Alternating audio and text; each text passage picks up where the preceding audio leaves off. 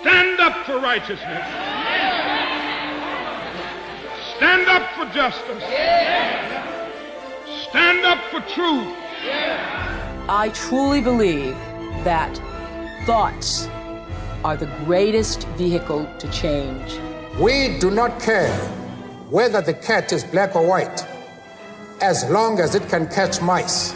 We choose to go to the moon in this decade and do the other things, not because they are easy, but because they are hard. Victory in spite of all terror. Victory however long and hard the road may be.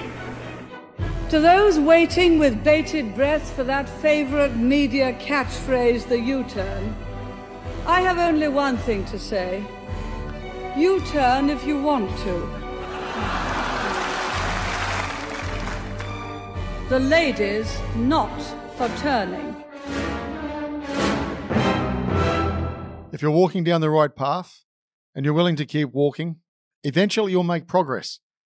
Here's a quote from Barack Obama, the 44th President of the United States of America.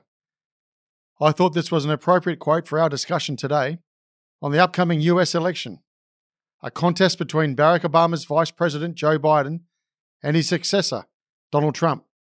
And our guest, a former senator and an expert on American politics, will guide us in navigating the battle for the soul of America.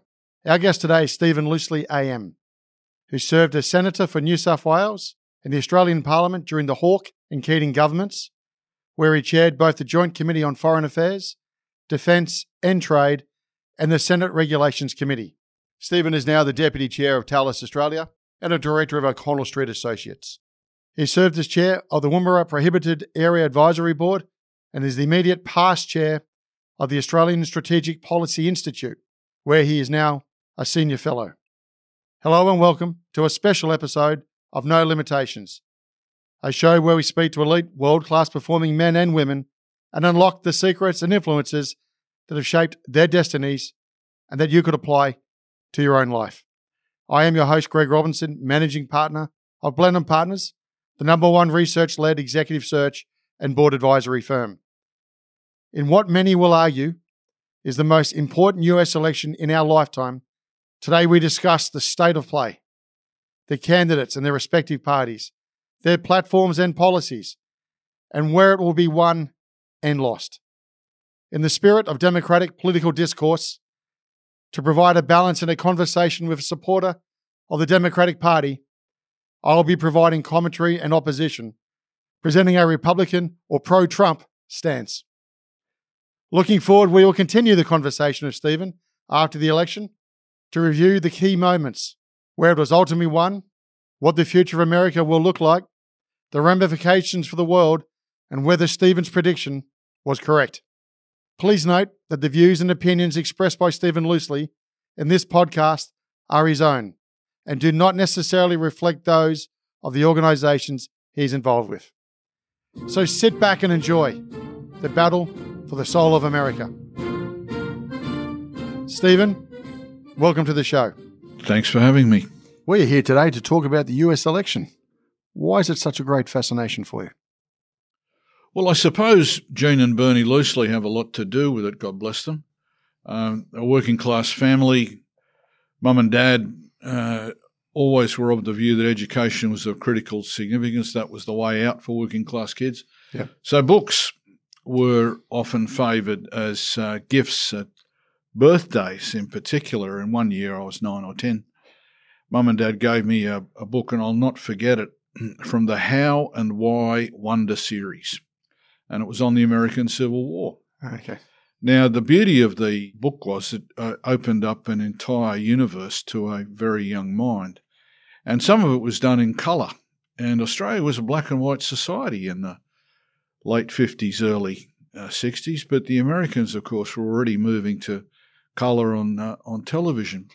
So the Civil War struck me, even at that young age, as really having a consequence for the entire world. Can you imagine, for example, uh, in 1917, if there had been two Americas, if there'd been the United States, Washington, D.C., its capital, the Confederate States of America with Richmond, Virginia as its capital, Yeah. and what may well have happened had the Union not prevailed in 1865 was that uh, there would have been several Americas and global politics would have been very, very different. So, American history, American politics, American culture struck me at that very young age as, as having an astonishing consequence, which it still does today. Now, the presidential election, November 3, 2020, Greg, that's a global ballot. Yeah. It's just that only citizens of the United States, quite properly, have the franchise, but it is a ballot with global consequences. On that, Stephen, then what should we be thinking about in just in reading the papers and flicking on the TV, reading the scribes about the ramifications for who's going to win? This is uh, an important election for America's allies.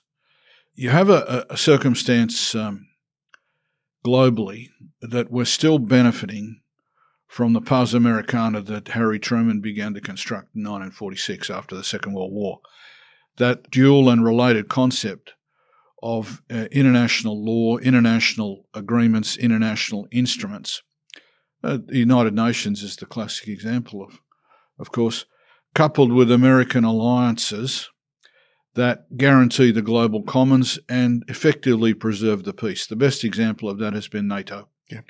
Which for some 40 odd years guaranteed the peace in Europe. And when you bear in mind that Europe had fought a civil war between 1791 and 1945, that is no mean achievement of itself. Eventually, the Soviet Empire collapsed. The boundaries of Europe were extended in terms of the EU, were extended in terms of the NATO agreement, and a greater stability uh, has prevailed, and a greater prosperity has prevailed in our part of the world. The US alliances with Japan, Korea, with Australia, and others have served a very very similar purpose in terms of preserving the global commons and, and ultimately guaranteeing the peace, firstly against the Soviet Union and its derivatives, at a more recent times against other aggressive powers. What headline would you give this this election? Well, it's a battle for the soul of America. There's no question about that. I mean, Donald Trump, and I'll need to guard my words carefully here. Donald Trump may have been a uh, mistake in terms of being elected four years ago. I think he's reflective of larger political undercurrents, not only in uh, in North America but in in Europe. But Trump's election may be written off by historians as a mistake if he's a one-term president. If he's re-elected, that says a very great deal about the United States. So, can you talk us through each of the parties for those out there who are learning about U.S. politics? What do they stand for? How are they structured? And am I voting for the president? Am I voting for the party? How does it, how does that really differ? Well, it's a mix. It's, it's not only a, a vote for the president, the vice president, of course, but going down the ticket, there are United States senators up for ballot. There are congressmen and women. There are mayors right down to local sheriffs.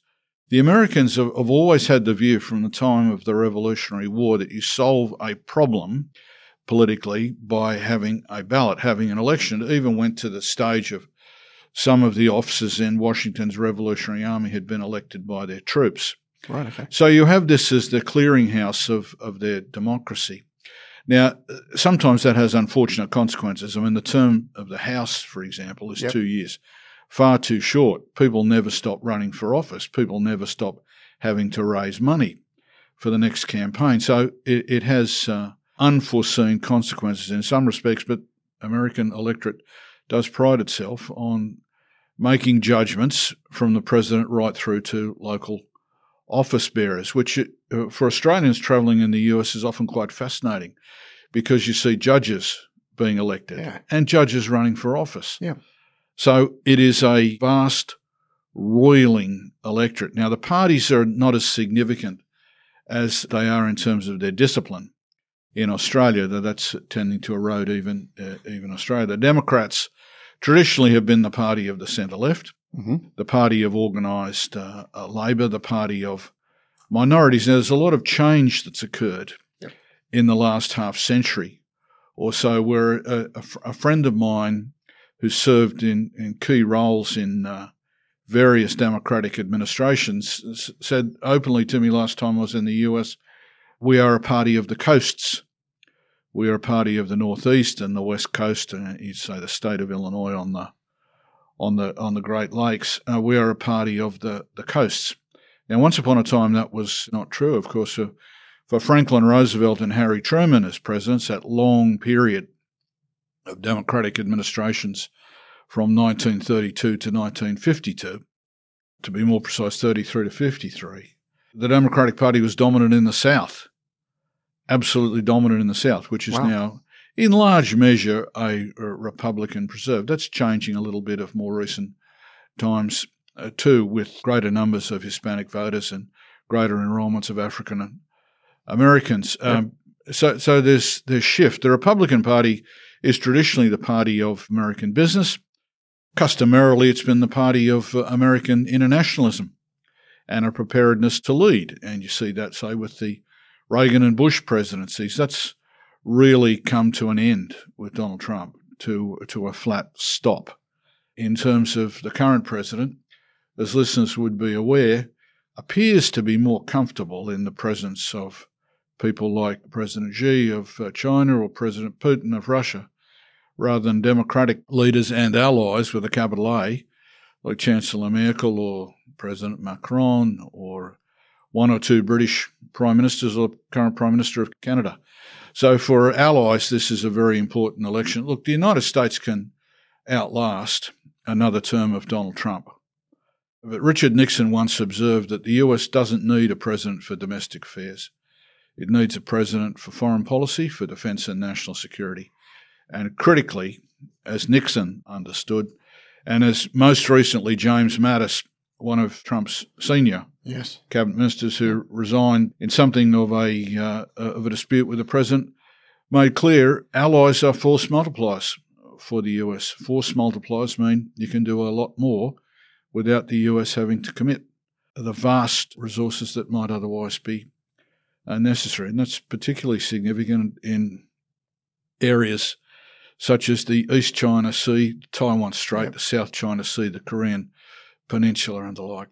So critically important for us. Yes, it is. If I look at The Australian relationship with the United States Yep. is generally very sound. And it, it is that way because Australia has long term friends in a great many places. And we don't rely entirely on the relationship with the White House. Although the relationship with the president is good, the relationship with the vice president is very good. Yep. A lot of friends in the Congress, in the House and Senate, a lot of friends in the administration, a lot of friends in the country at large. And th- that's largely because Australia hasn't been involved in major disputes with the US. There's the occasional ruckus over trade or something, tariffs or something like that. But it's bipartisan in Canberra and it's bipartisan in Washington. And our political parties, both sides, have worked hard at the relationship for a very long time. Stephen, what is the actual power that the US president has compared to the rest of government? The interesting thing about the powers of the presidency is that the founding fathers, and they were males, of course, had one overriding objective, and that was they never wanted to see another King George. The success of the, the Revolutionary armies uh, meant uh, that they could draw up a constitution and a governmental system off a clean sheet of paper. So they made sure the powers were diffused between the House and the Senate in terms of the legislature. The House initially being thought more important than the Senate. And the courts tended to be something of an, of, of an afterthought, but they became uh, much more significant after the constitutional judgment in Marbury and Madison. And the, uh, the presidential powers were circumscribed. But the key power is to be commander in chief of the uh, uh, American Armed Forces, uh, beginning U.S. Army, U.S. Navy. That's right, yeah. Now, that becomes very, very significant during the Civil War, where Lincoln eventually, through a chain of command, but Lincoln effectively becomes the warlord. And the army effectively responds to uh, presidential determinations. And you see Grant and Sherman and others Yep. much more committed to the president and to the president's perspective than some of the earlier leaders of the US Army, such as George McClellan and so on. There's a shift Yep. occurs there. So by the time of Franklin Roosevelt and the Second World War, there is no question about whose ultimate determination is going to decide American uh, policy, foreign policy, defence policy, policy in the field. And the great example of that is Harry Truman's decision to use the atomic weapons against Japan. The right of veto. Is it often used? It's it's used differently by uh, different presidents. Uh, sometimes, occasionally, sometimes the threat of a veto is enough. But it's an important check in their in their system. It means that Congress and the president have to uh, sit down and sort something out if it's something long term in the Republic's interest. And it's often a, a, situation of, of controversy over budget measures and so on and so forth. So there's a lot of public debate.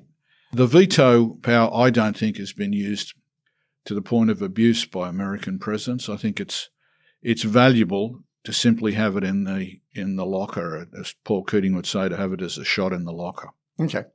Stephen, can you give me a bit of insight into where both parties are at?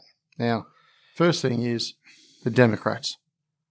Are they going more to the left? The Democrats have shifted a little bit to the left uh, during the uh, the Trump administration. There's no question about that. Senator Bernie Sanders' strong performance in some of the primaries has meant that the ultimate victor had to in terms of the, the platform. Mm-hmm. So that has occurred, and there are some issues that are, are really crying out uh, to be addressed in terms of healthcare and so on and so forth. Is Medicare for all the answer? Probably not. But you have a, a, circumstance in which there are gaps in the system. So it, it's going to be, in all probability, if there's a Democratic administration, Medicare for all who need it, a, uh, an extension of the, the system, bearing in mind that it was Truman who first ventured into the field of universal health care in the late 1940s, and the American Medical Association condemned it as socialised medicine. The debate hasn't moved a long way since then. It was Lyndon Johnson who moved decisively when he was president on on healthcare. So it has a long history in the uh, in the US. The new Green Deal yeah. is there in uh, in play as well. Some of the people who are seen as as rising stars uh, such as uh, Congresswoman Alexandria Ocasio Cortez, push the party to do more. In terms of very uh, left, very in, left. In terms of American, she's a democratic socialist, and yeah. she's she's open about that. And I must say, she's grown a little as a congresswoman in in my view. But we'll mm-hmm. see, we'll see how her career unfolds. The circumstance of an American election, though, like an Australian election, is you're winning the middle ground. If you're winning the middle ground, then in all probability you win the election. You can basically say the Democrats will take the northeast of the United States, from New York to Massachusetts and so on, Illinois, and will take, in all probability, the entire West Coast, California, Oregon, Washington, quite possibly Nevada. They've been successful there as well of recent times. So, given the Republicans will take much of the South, the mountain states and the plain states. It means the election is decided in the Midwest and the upper Midwest. And crucial states that are being contested North Carolina, Florida, possibly Georgia, Arizona, possibly Texas. But mm. it means a handful of states ultimately are going to determine the election because of the electoral college. Is that the battleground states? Is that what that, that means? That's that's normally what the pundits call them. Yeah. So we're talking the ones that are really contested um, routinely and will be again. Florida is is one. Uh, you have Ohio and Pennsylvania, uh, Wisconsin and Michigan. And what are the Americans voting on? Law and order and the economy versus well, it, healthcare? it depends. The, the Republicans have almost become a cult grouped around Donald Trump. And don't take my word for it. Just look at the speakers at their convention. I, I, no, I, I mean, am, I think I the entire Trump family is speaking. Yeah. And I cannot Yep. remember this uh, happening uh, previously. I know Hunter Biden spoke for his father and Dr. Jill Biden spoke for her husband, but it was a much more diverse range of, uh, of speakers. So the, the interesting evolution is going to be the Republican Party post Trump. Uh, if Trump is defeated or if he serves another term and then retires. I'm guessing that he becomes a serious threat to Fox News by having his own TV network. Yep. I'm just guessing that's where he's going because he has to have limelight. He must have limelight. And it's a terrible thing in politics when people leave. They suffer limelight deprivation and it's painful to watch. The circumstances now that the the Republican Party is in essence the the party of Trump. Didn't one of the delegates from Montana say we call the state Trump Tana? You know, was proud of the fact that everyone had five guns in their home. I mean, it's But, but that's the Americans. We're looking from a different angle. we are, and we shouldn't think that we're the same. No. We shouldn't think that we're the Yeah. same. They have a lot of similarities with us, and we have a lot of things in common, uh, very positive things, but they're different. So if I'm an American, what are the key things I'm looking to vote on? I think we're looking at Donald Trump as president. Yep. It's a referendum on Trump in part. That means it's a referendum on COVID, the administration's handling of uh, of COVID. Yep. It's a, a referendum on who is best equipped to reboot the economy and bring it back. I say again, healthcare is an issue there. It's in the courts again at the moment. There are different efforts to dismantle Obamacare, to give it its proper title, the Affordable Care Act. So that's going to bring it back in focus come November. The interesting thing, I think, from listeners' point of view, is to bear in mind it's uh, only a couple of weeks away. It's not November 3, the Americans start voting. No, this is, yep, go on. So it's it's going to be a reflection on the respective candidates and the respective conventions and the respective party perspectives. Most people have awarded marks to the Democrats for, for their virtual convention. Vice President Biden spoke very well. President Obama knocked it out of the park as usual. So they appear to be a united force going into this election. They were not in 2016 and Joe Biden doesn't carry some of the problems that Hillary Clinton was carrying in terms of voter estimation or or lack of it. And uh, uh, uh, Well, we haven't seen Joe in the debates yet, Stephen. no, well, we have actually, we have Oh. not not against not against not against Trump, No, come but on. people people said, well, against uh, Sarah Palin, for example, how would he go? Well, he did he did well enough that she Yeah. went nowhere. Yeah. And uh, again, against Paul Ryan, I mean, again, he won the debate comfortably. So I don't think people need uh, be concerned on the Democratic side too much about that. I reckon it's going to open up, Stephen. I think I think there's a lot of questions about. What about a what about a wager on that? Yeah, okay, I'm happy to do that. I, th- I my concern is, and I think a lot of people's concern is, obviously where he's at mentally. He's only going to be a one-term president, so we've got one term for both of them, effectively. So therefore, how how important is the number two, Well, the number vice two, presidents? the the number two carries great uh, significance, and Kamala Harris would be front runner to succeed a Biden president. Yeah. Not a certainty, by the way. There might be other people who are interested too.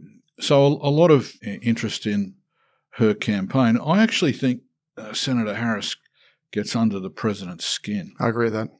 And during the campaign, it's almost certain we will see a thermonuclear tweet, a real Twitter storm from Donald Trump when she says something about him. You've only got to look at the way he reacts to Nancy Pelosi.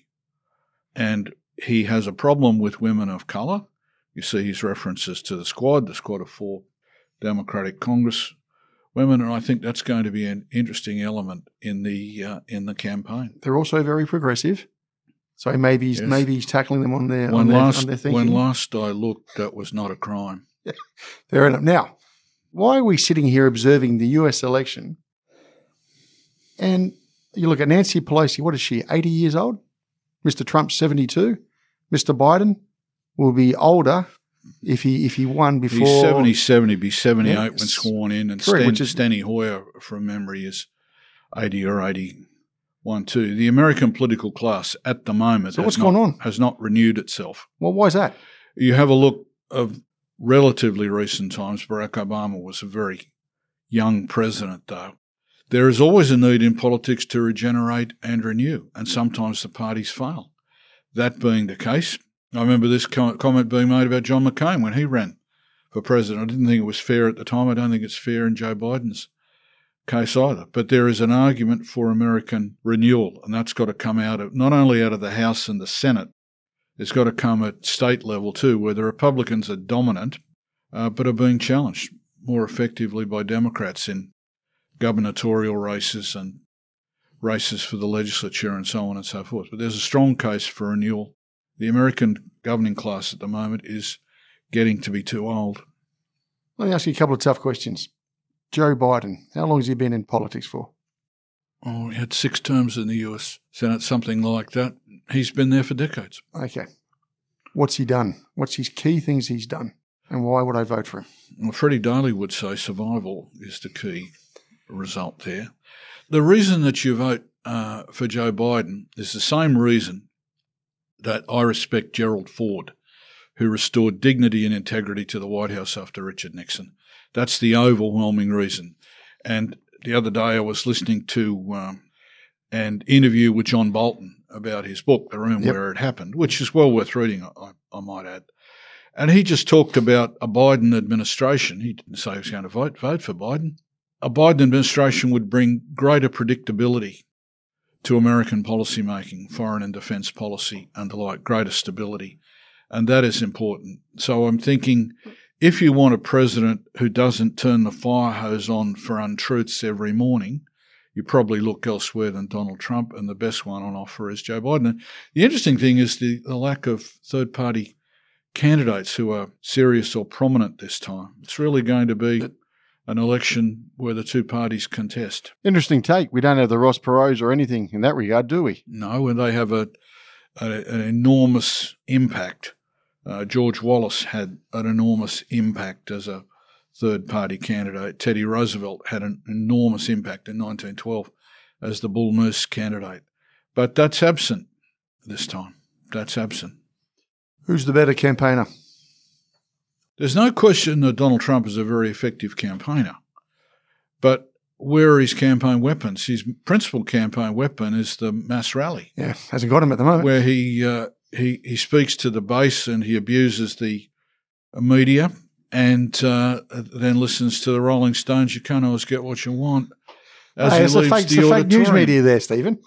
Look, a simple fact of the matter is Trump has been denied his principal campaign weapons, which are rallies and press conferences where uh, abuse is the norm. And that's the, the currency.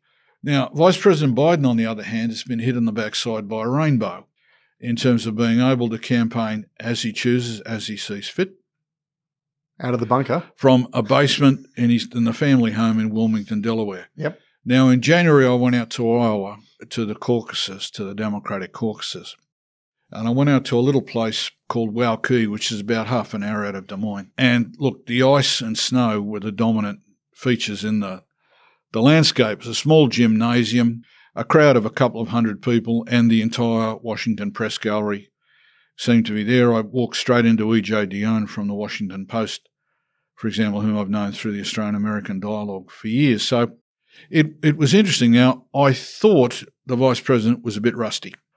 He was very measured, but I thought he was a bit rusty.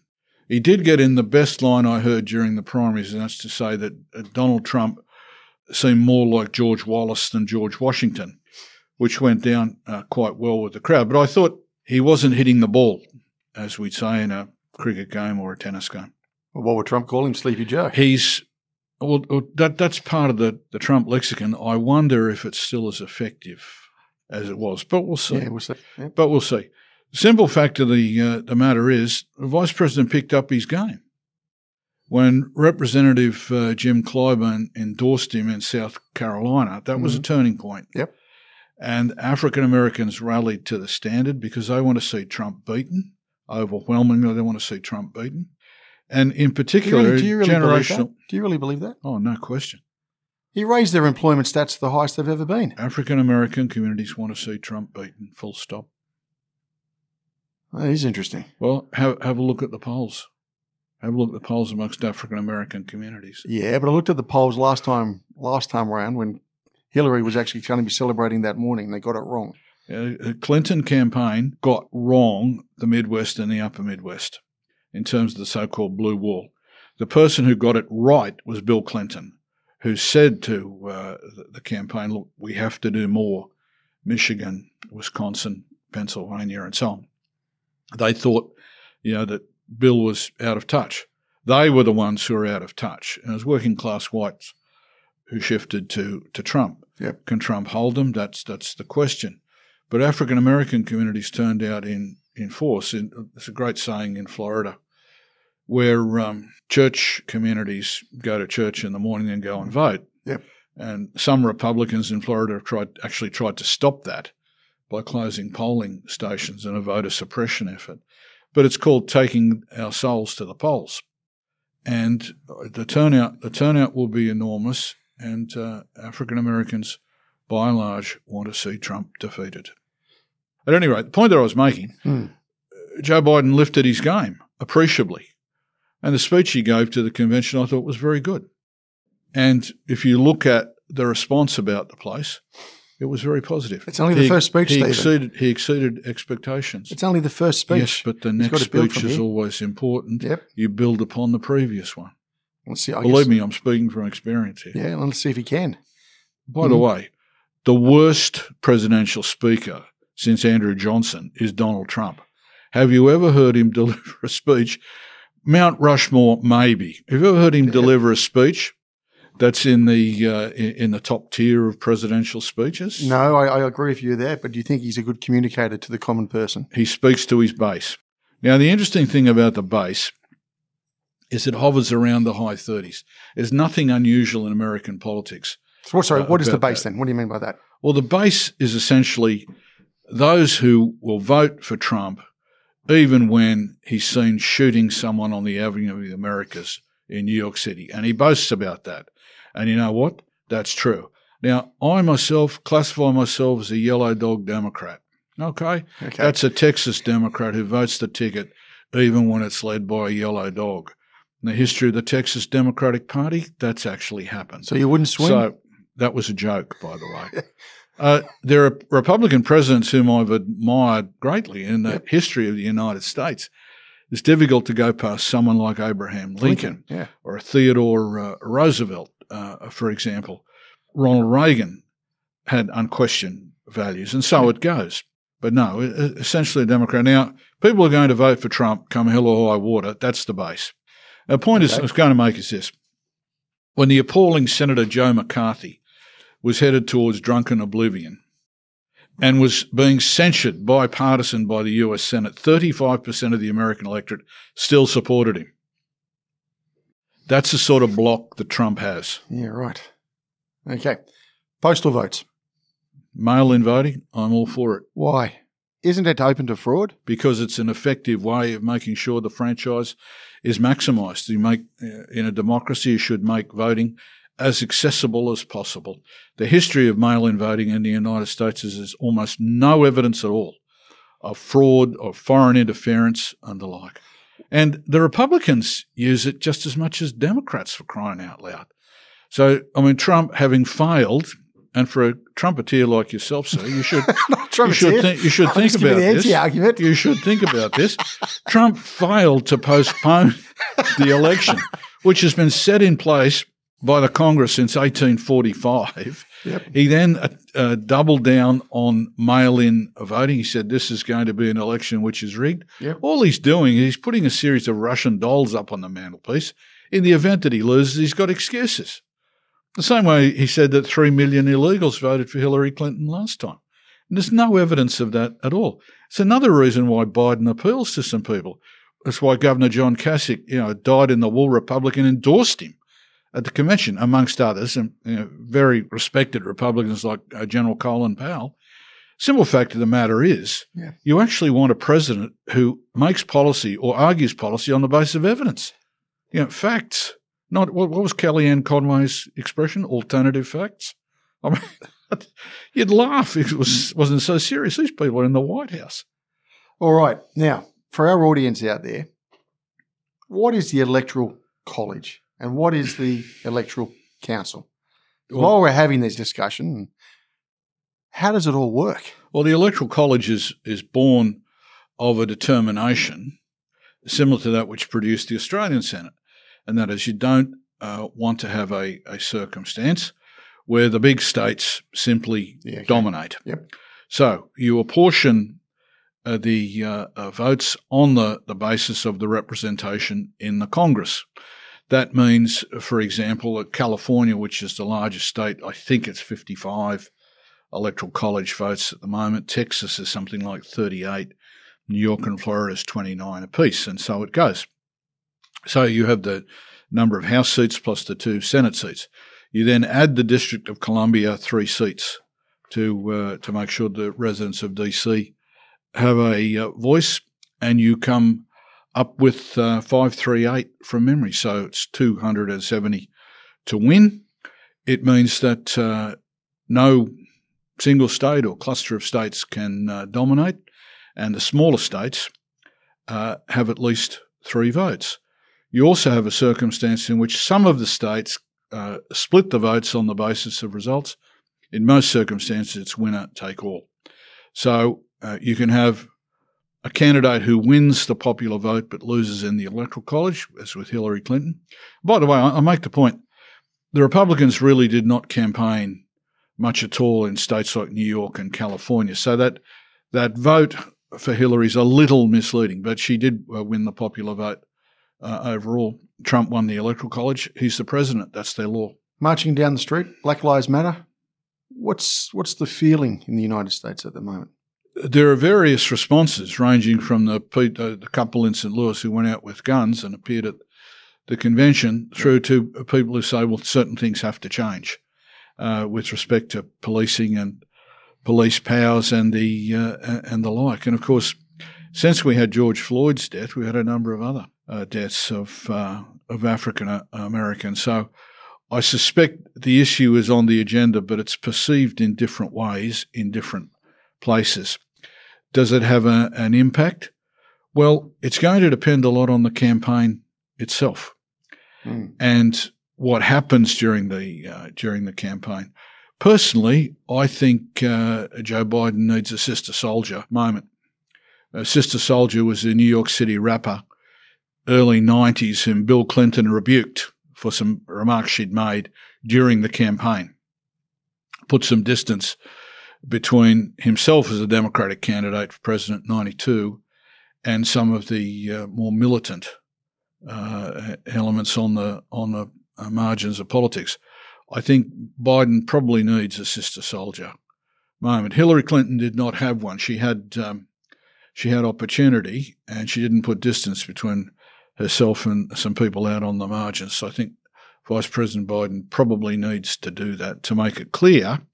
People who are trying to burn down courthouses don't represent the future of the Democratic Party So why or isn't he, him Well, why hasn't he come out and said anything? because everything to happen. everything is carefully calibrated in their politics. So I think it's going to uh, come down to uh, uh, to an appropriate moment and an appropriate circumstance. and defunding the police forces. Is Well, that a- he said no to that. Pelosi hasn't said no to it. Has um, the Speaker introduced a bill onto the floor of the House to support it? I don't think so. Sometimes in, in American politics, they send a signal like that. It's like Jack Kennedy ringing uh, Mrs. King when Dr. Martin Luther King was in jail. Yeah, right. And he sent a signal by making that phone call as to where his sentiments were on uh, on civil rights. Richard Nixon, who actually had a better record on civil rights in, in some respects uh, as the Republican uh, vice president, having served in the U.S. Congress, did not make the phone call, and that was a, a critical error. A critical error. Wrong, wrong thing, and wrong impact. Stephen, the economy. Surely that's going to be an enormous battleground.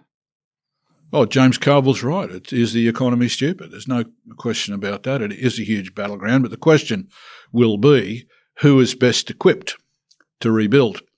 So the Democratic uh, slogan, and I have trouble with this, is build back better, I think. Build back better. That's positioning the party uh, for that. And uh, a Trump can claim, well, I produced an economy which was very buoyant, Yeah, it was. very vigorous. Yep. There's no question about that. So you so you give him ticks for that? Yes, I do. Um, I, I disagree with the way it was done in, in some respects, but no question that the American economy was very buoyant. Yep. Um, it's now really in the, the doldrums, and partly that's a consequence of the, the absolutely chaotic administration response to COVID. Where, I mean, we won't go into, you know, people injecting themselves with bleach and that kind of thing. I mean, I, just leave that to historians. The simple fact of the matter is, federal government had no comprehensive response in the US. I give Scott Morrison marks and the Premier's marks. They formed the national cabinet. Overwhelmingly, the Australian response has been bipartisan. Seems to be fracturing at the moment, but it's been bipartisan. And it's been very effective. And you had general agreement between the federal government and the states and territories. Not so in the US.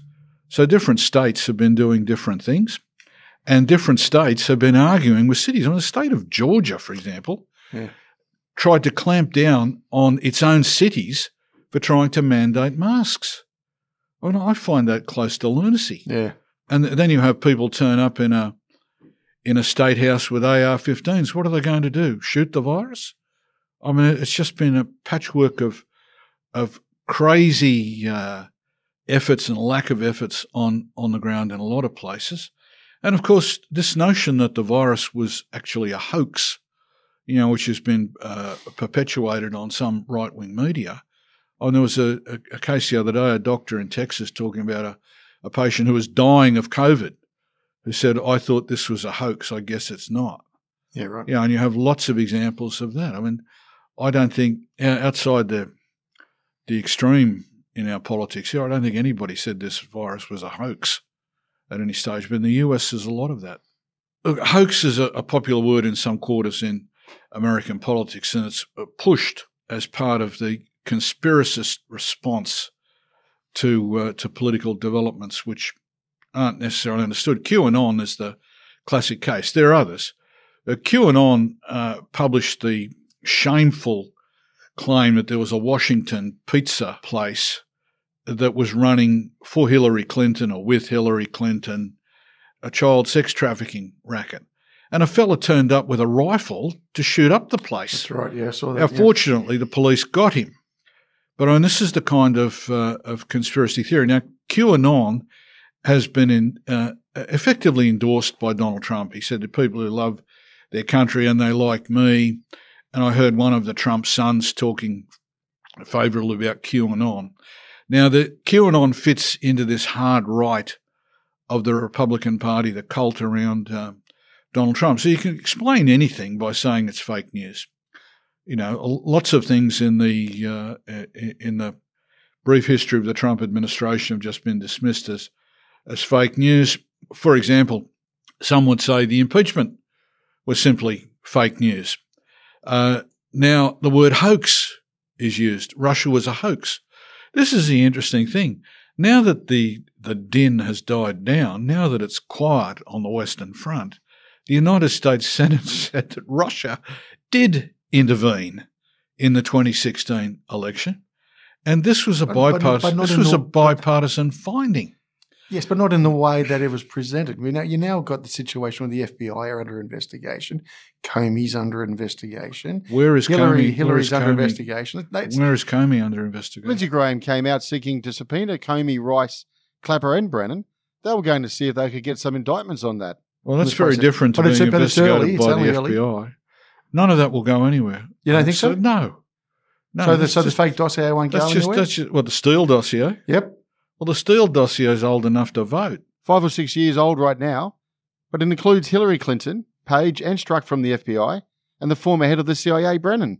In some counties in the US, that's old enough to vote. Uh, circumstances being what they are, that's just em- embroidery. I've just finished a marvelous book Yeah. by Christopher Buckley. It's a great satire. He wrote Thank You for Smoking several years ago, which is a marvelous book and film. This one's called Make Russia Great Again. And in one of the early scenes, Trump summons the Russian ambassador and berates him in the Oval Office for Russian bots not doing enough to assist his re election. Now, you can only have a satire like that in which there's an understanding that reality is not a thousand miles away. Uh, Make Russia Great Again is a wonderful satire on current US politics. And what Buckley understands is to be successful in satire, you simply take reality and twist it half a notch. Are we going to have the three debates? Probably yes. And there'll be a vice presidential debate. So Okay. uh, there'll be plenty of opportunity for Americans to make up their minds. And by the way, a lot of people do make up their minds watching the debates. So, bearing that in mind, in your opinion, who's going to get the message across better between Biden and Trump in the debates? Well, what message is Trump going to push? Am I asking the question?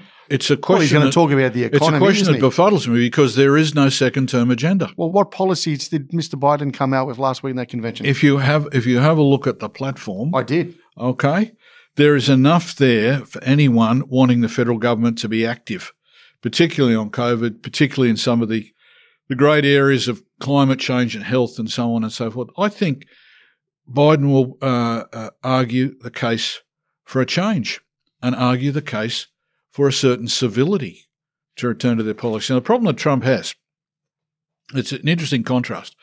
Uh, a uh, fellow from the New Yorker was was talking the other day about the two candidates. He said, "Look, the thing you have to remember about Donald Trump is he's covered from mud head to foot. So you throw something at him, it doesn't matter." He said, "You know, Yep. a stain on Donald Trump's character is an oxymoron, which is a, an expression I've now appropriated." Uh, I can't say who it was because it was a, an, an off-record uh, discussion. He said, "With Joe Biden, he's essentially someone who's very likable, and everybody says that." And Trump has been throwing, shall we say, stuff at the former vice president for some time, and none of it has stuck. And it may be that none of it does stick because you, last poll I saw, 61% of Americans said they found the vice president likable. I'm watching Fox News the other day, and one of their senior correspondents talked about what lovely people Joe and Jill Biden happen to be. So you have a circumstance like that, it alters the nature of the uh, uh, of the debate. Is there going to be a cut through moment? I suspect the cut through moment is more likely to come from Biden than Trump Yeah, look, because it is a referendum on the Trump administration. There's no doubt about that. well, my take from last week, the um, Democrat convention, was it was very, very focused on breaking down Trump. It, there were, I didn't see a lot of policies, Stephen. I didn't see. I saw a bit about, as you say, the health. I didn't see a lot. Everyone went after The- Trump. the- right? That, that's the, conventions message. are rarely about policy. Even in even in 32 in, in Chicago, the Democrats in the height of the Great Depression Yep. did not focus as much uh, uh, on policy as they did about Okay, getting rid of Herbert Hoover. So you have that as a benchmark. I think that's the first time a presidential candidate's addressed a convention accepted the nomination, by the way, Yes. FDR in 32. The simple fact of the uh, the matter is, an incumbent president doesn't matter whether it's Jimmy Carter or George Bush or whoever, has got to be answerable. It's got to be accountable. And there's lots of shots in the locker about the last four years. what I'm trying to understand is um, if I go to vote, what am I actually voting for? So I'm going to be looking very much towards this debate because I haven't heard Mr. Biden's policies. Well, you'll hear a bit about policy, but you'll hear a lot of uh, cut and, and thrust, and you'll wait for the uh, uh, for the, the zinger moment. The best one, of course, was Ronald Reagan against Walter Mondale, where age was a factor. Yes. And you flipped it on him. And he said, I will not let my opponent's youth and inexperience become issues in this campaign. Issue disappeared. And Reagan was probably the best in living memory in taking a, a, an issue and upending it with humour. I, I remember once in the 1980 campaign against Jimmy Carter, uh, the Carter White House charged that uh, Governor Reagan had no experience in negotiating with communists. How on earth could he negotiate strategic arms limitation with the Soviets, which was something of an issue at the time? So, the very next press conference the Reagan campaign held, one of the travelling media dutifully asked, uh, you know, Governor the Carter White House is charged. You have no experience in negotiating with communists. Is this fair, sir? And Reagan is up at the lectern and he dropped his head to one side the way he routinely did and said, No, as governor, I've been obliged on many an occasion to negotiate with the city of Santa Monica. Now, the entire press gallery burst into laughter, Yeah. and that was the end of the issue. And Reagan could do that uh, superbly well. Better than Uh, most. better better than most. Yep. Franklin Roosevelt was very good. If you ever read the press conference he did when he announced he was sending Harry Hopkins to London to see Winston Churchill in 1940, it is an absolute gem. And you know the press could hardly keep asking questions for the laughter. So you know, very effective campaigners can do that. Which brings the art of the communicator. And Reagan was probably the best. We've already realized that Trump good. we've realized Trump is not presidential. He's not a politician, he's a businessman. And he conveys Well, there's his some message. doubt about that too. Okay, there's some doubt about that. But he conveys his message in common terms or very simple terms. I mean, I like Michael Bloomberg's answer when he Well, was running. Bloomberg go? He was running, running the Democratic primary, and one of the media said to him, "Mr. Mayor, uh, what does it say about America? There are two billionaires running for president." And Bloomberg said, "Who's the other one?" Which I thought gem of a response. The gem of a response. Great response. And that was designed to, to hit one person only, and that was Trump, Yeah, but- of course. How, when he's not reading the cue card or the teleprompter, whatever you wish to call it, how is Mr. Biden going I to go? I think you underestimate the former vice president. I really do. Yeah, I, I'm, I'm not necessarily underestimating. I'm very interested in based on what I've been watching. I Yeah, mean, I think I I think he'll be focused. He'll be disciplined. The, the, the last campaigns on uh, on the Democratic presidential primaries, he did well. There's no question about that. He did well. all right. Stephen, let's go back to um, the fact that, what is he, 78? So he's going to have one term. Therefore, in people's minds, from both sides, I guess, we're going to figure out or follow closely the vice presidents. Can you talk us through? I don't know much about Mr. Pence. I do follow it. I do watch what you say, the US TV. I've been watching closely with Kamala Harris. She's also on the progressive side, very much so. Um, what do you know about those two? The um, the current vice president is the link to the evangelicals in the Republican Yeah, okay. coalition. A former congressman, former governor of, of Indiana. He's been uh, stoic in his defence of uh, uh, Trump. He's um, deeply uh, uh, religious. He works on the uh, basis, for example, that um, he doesn't go out to dinner with female staffers. There's a bar on that. All right. So there can be no suggestion of impropriety. He's handled himself pretty well, Hmm.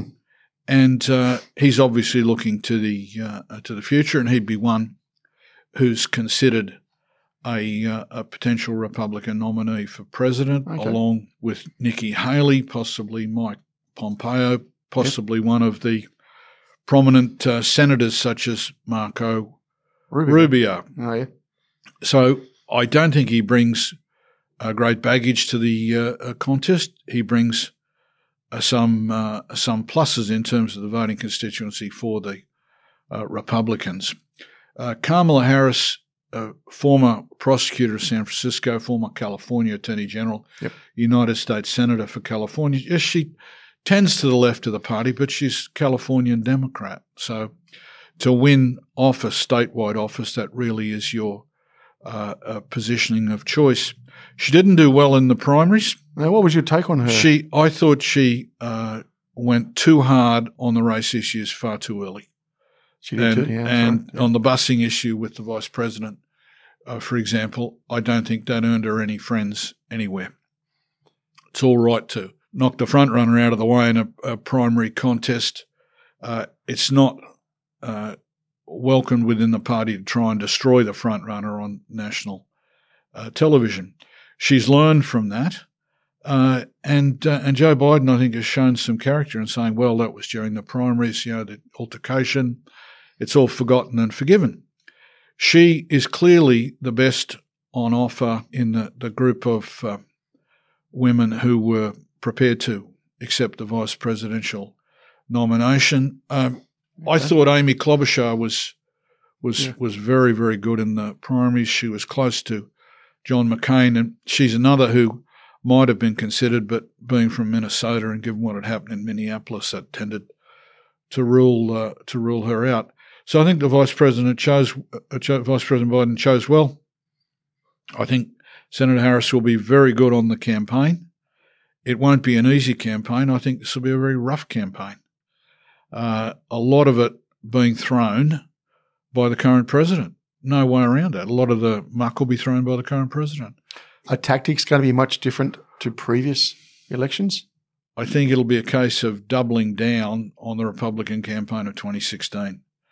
And if you look at the, you, you, you take one or two of the speeches. Take uh, Kimberly Guilfoyle's speech, for Yeah, example. yeah. You would think that the Democrats are actually Hun warriors about to arrive in your suburb. I mean, I, I, I find it laughable, but same as I find a fellow from Montana boasting about five guns in every household. But, you know, for a certain part of the electorate, and bear in mind, in a voluntary voting system, you've got to mobilise your vote and you've got to depress your opponents. And the way you do that is through negative campaigning. I expect the turnout to be fairly high, up towards 60%. And so mobilisation is the key to success. What's enthusiasm then? Uh, there's, isn't there this metric at the moment? They're both talking the the enthusiasm levels for the, uh, it's- the electorate. Yeah, but that's like Australian politicians who are behind talking about how well they're doing in marginal seats. I mean, if you haven't got the numbers overall, you look for a metric that suggests you are doing well. I have no doubt that the Trump uh, coalition is uh, enthusiastic about him being returned and very negative about some aspects of the Democratic Party and about the, the candidates. In Christopher Buckley's uh, book, Make Russia Great Again, he refers to his opponents as loser one and loser two. Now, that would surprise me if that actually surfaced during the campaign, which is Buckley's genius. He's just twisting reality half a notch. Simple fact of the, uh, the matter is mobilisation is going to matter. And this election is going to be won or lost in the in the great suburbs of Miami and uh, Philadelphia and uh, and Madison. Well, just on that, the lobbyists, the influence and the role of the lobbyists and organisations like the NRA. Well, the National Rifle Association is bedrock for the Republican Party. There's no question uh, about that. Uh, but on the other side of the uh, uh, of the coin, there are a lot of people who are extremely critical of the NRA and, and will turn out. So the turnout for Trump is is going to be a factor, but the turnout to evict Trump from the White House, I suspect, is a greater factor. If I'm an American, have I lost sight or lost faith in the American dream? No, no need to. I mean, there, there are some areas that cry out for uh, for address. Living wages is one. Uh, in the uh, in the sense that um, if you're working in a diner, you're being paid something like two dollars fifty an hour plus tips, and that hasn't changed in about three decades. Now, I would be highly critical of the Democrats over uh, uh, over that, particularly if you look at the record of Lyndon Johnson as majority leader in the United States Senate in increasing the American uh, uh, minimum wage. He was he was outstanding. It's really important that issues like that come to the fore because you have a an American working class doing unskilled and semi-skilled work that's very poorly paid, and you have an underclass that can't make it in. To lose sight of the dream, you've got to open some doors and you've got to smooth the uh, uh, way, or otherwise it becomes a reality. I don't think it should be because there is a good deal of upward uh, uh, mobility even now, and uh, and people can, particularly through education, step up and uh, and step out. But the simple fact of the uh, uh, the matter is there are some issues crying out, particularly given that uh, health insurance is related to employment. Stephen, on the international stage, you, you made some comments early on, but I, I think it's worth noting that Trump has made some big decisions in foreign policy, dealing with ISIS, addressing Syria and Iran, including revisiting the Iran nuclear agreement, recognizing Jerusalem as Israel's capital, presenting the new Afghan strategy, and again on nuclear weapons, he's dealt with North Korea. How has he dealt with North Korea? Trump's the first sitting US president to set foot in North Korea. They haven't had any nuclear testing in three years. Yeah, but they turned their missile testing program off for a while. It's no, nothing permanent in Yeah, that. okay, all right. But and also would like and to think also, it is. also and also with China. He's engaged with China. He's introduced tariffs. He got the agreement earlier this year, phase one of the trade agreement. He's been vocal in regards to the intellectual property, protecting American interests, and the broader concerns around the Belt and Road Initiative. And in our neck of the woods, the South China Sea. He's bringing manufacturing back to the US. He's creating jobs and providing national security. So who's the better leader on the international front? Oh, unquestionably Biden, unquestionably. How- I mean, how- how do you- how, how do you- how on earth can you say North Korea has been a success? How on earth can anyone claim, given what's been happening in the East China Sea with respect to the Senkakus and the Dios, on the Taiwan Strait, in the South China Sea, the militarization of, of the islands and so on, that Trump foreign policy has been a success? But Obama's foreign policy didn't do anything about it. But Trump is in the White House now. Yes, but is he not bringing it to the attention of the world? The need for free and open Indo Pacific in response to no action from Obama? I think the one thing that Trumpeteers have to realise is they're not voting on Obama. That judgment's been passed. This is a, a, a vote on Trump. He's very comfortable with people like Vladimir Putin, for example. In the, the weeks before the current Russian government had the leader of the opposition poisoned, Trump was arguing to bring Putin back into the G8. And the Allies said no, particularly the Germans, the French, the Brits, and a good decision. Simple fact of the matter is Trump foreign policy is transactional. It's all about looking at whether or not the US runs a trade surplus or a trade deficit with different countries and starting from there. I don't think there is effectively a Trump foreign policy which is overarching. What drives the Trump foreign policy? We knew what was driving US presidents basically all the way through to Trump. And was Obama a success everywhere in foreign policy? No, absolutely not. Nor George W. Bush. But at least it was coherent. You knew what you were dealing with. What is Biden's policy going? We don't. we still don't know yet. well, but is I- he seriously going to be good enough to engage with and match the I Chinese? think, given his experience on the Senate uh, Foreign Relations Committee, given his seriousness as vice president, given the links that he has around the world, I think it'll work reasonably well. Now, what's going to hinge Mhm. on who comes into his administration? And s- someone who Yeah, was true, true, true. important Yep. at the Democratic National Convention was General Colin Powell, who openly endorsed Joe Biden. And I think, as a military man, as a diplomat, as a presidential advisor, Colin Powell has an outstanding record. So I If- think if- judgments like that matter. Oh, for sure. I'm not disagreeing that. If Mr. Biden did win, how does he choose his team to, to come on board and how do they get compensated? I've always wondered about that. Well, compensation's not an issue. You don't serve in the US government for the money. Is it for is it You for the nominal a dollar per annum? Is that is that no, still true no, or no, not? there- there- no, you can you can choose to do it that way. Yeah, okay. You can choose to do it that way, be paid uh, a dollar and so on and uh, and so forth. But generally, there's a uh, there's remuneration linked to the office, but it's not uh, it's it's not excessive. It's not overly generous. Simple fact of the matter is there are all kinds of pressures on a president to respond to the party, to respond to the different constituencies, and to look for the expertise. From an Australian uh, perspective, uh, it's particularly important who was Secretary of State, who is Secretary of Defence, and who has responsibility in trade. The other um, cabinet officers are important, but they're the main ones. Okay. I expect, by the way, I, ex- I expect that a Biden administration will have a couple of prominent Republicans in, in it at cabinet level. Any particular names you're thinking about? No, not at the moment. I think they may well emerge, but uh, some some of the better presidential uh, uh, decisions. For example, uh, Bill Clinton having uh, Senator Bill Cohen as Defense Secretary from the Republican side of the aisle. Going back a little bit further, Richard Nixon having uh, Daniel Patrick Moynihan as domestic advisor. These were prominent uh, people on the other side of the aisle who, who served well. Stephen, the world's changed. Is Fake- changing. We talked about fake news media, but we haven't talked about that's all part of social media now. How big an influence is that going to have? Oh, enormous. That's why both talk- I think you talked, parties. you talked Twitter initially, didn't you, too? Look, both the, the major parties uh, are campaigning heavily social media at the moment, Facebook and Twitter and so on and and so forth. And it can be successful. It can also be very dangerous. Uh, the Russians probably did this in 2016 through the Internet Research Agency, uh, claiming that the Pope had endorsed Donald Trump.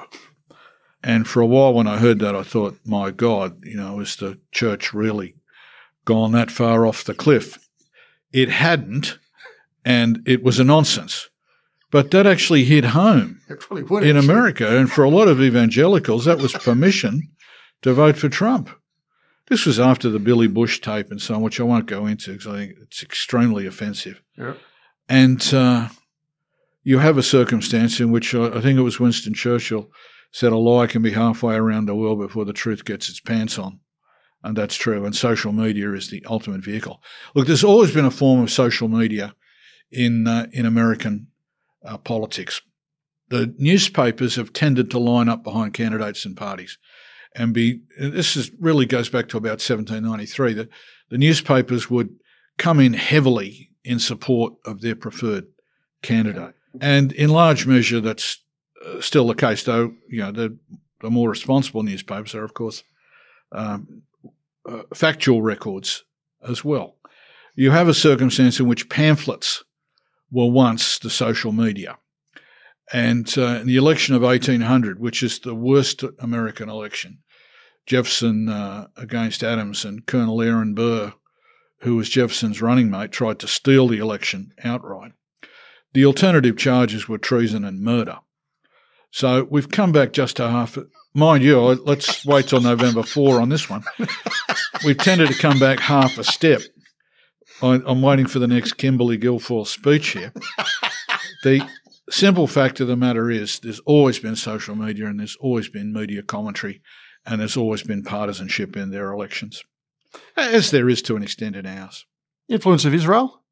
I think the Trump administration deserves marks for what's happened between Israel and the uh, and the Gulf states. So you're impressed by that? Blue pencil tick there. I don't know that um, Israel figures prominently in this uh, election. The Jewish communities in the United States tend to be pretty much fixed in their views one way or the other. A, a friend of mine, a Jewish American, said that he didn't think the Gulf states decision would have any impact in the United States presidential contest uh, at all. He thought Jewish voters had made up their minds a long time ago, one way or the other. Where does the red and blue come from? Uh, well, you couldn't really tag the Democratic Party the red party, given the history of McCarthyism. So they agreed tacitly, red and blue states, and it, it's it's relatively recent, unlike uh, uh, donkeys and, and elephants as, as symbols. Yes. But that's simply simply to be fair to both sides, red and blue. There's no symbolism behind that?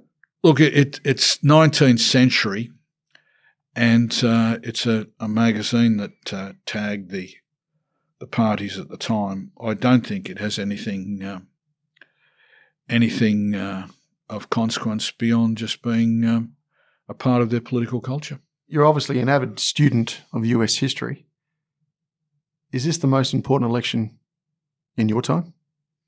Look, every election's important. There's no uh, uh, question about that. For the future of the US and the future of the planet, this is the most important election I've seen. Yes.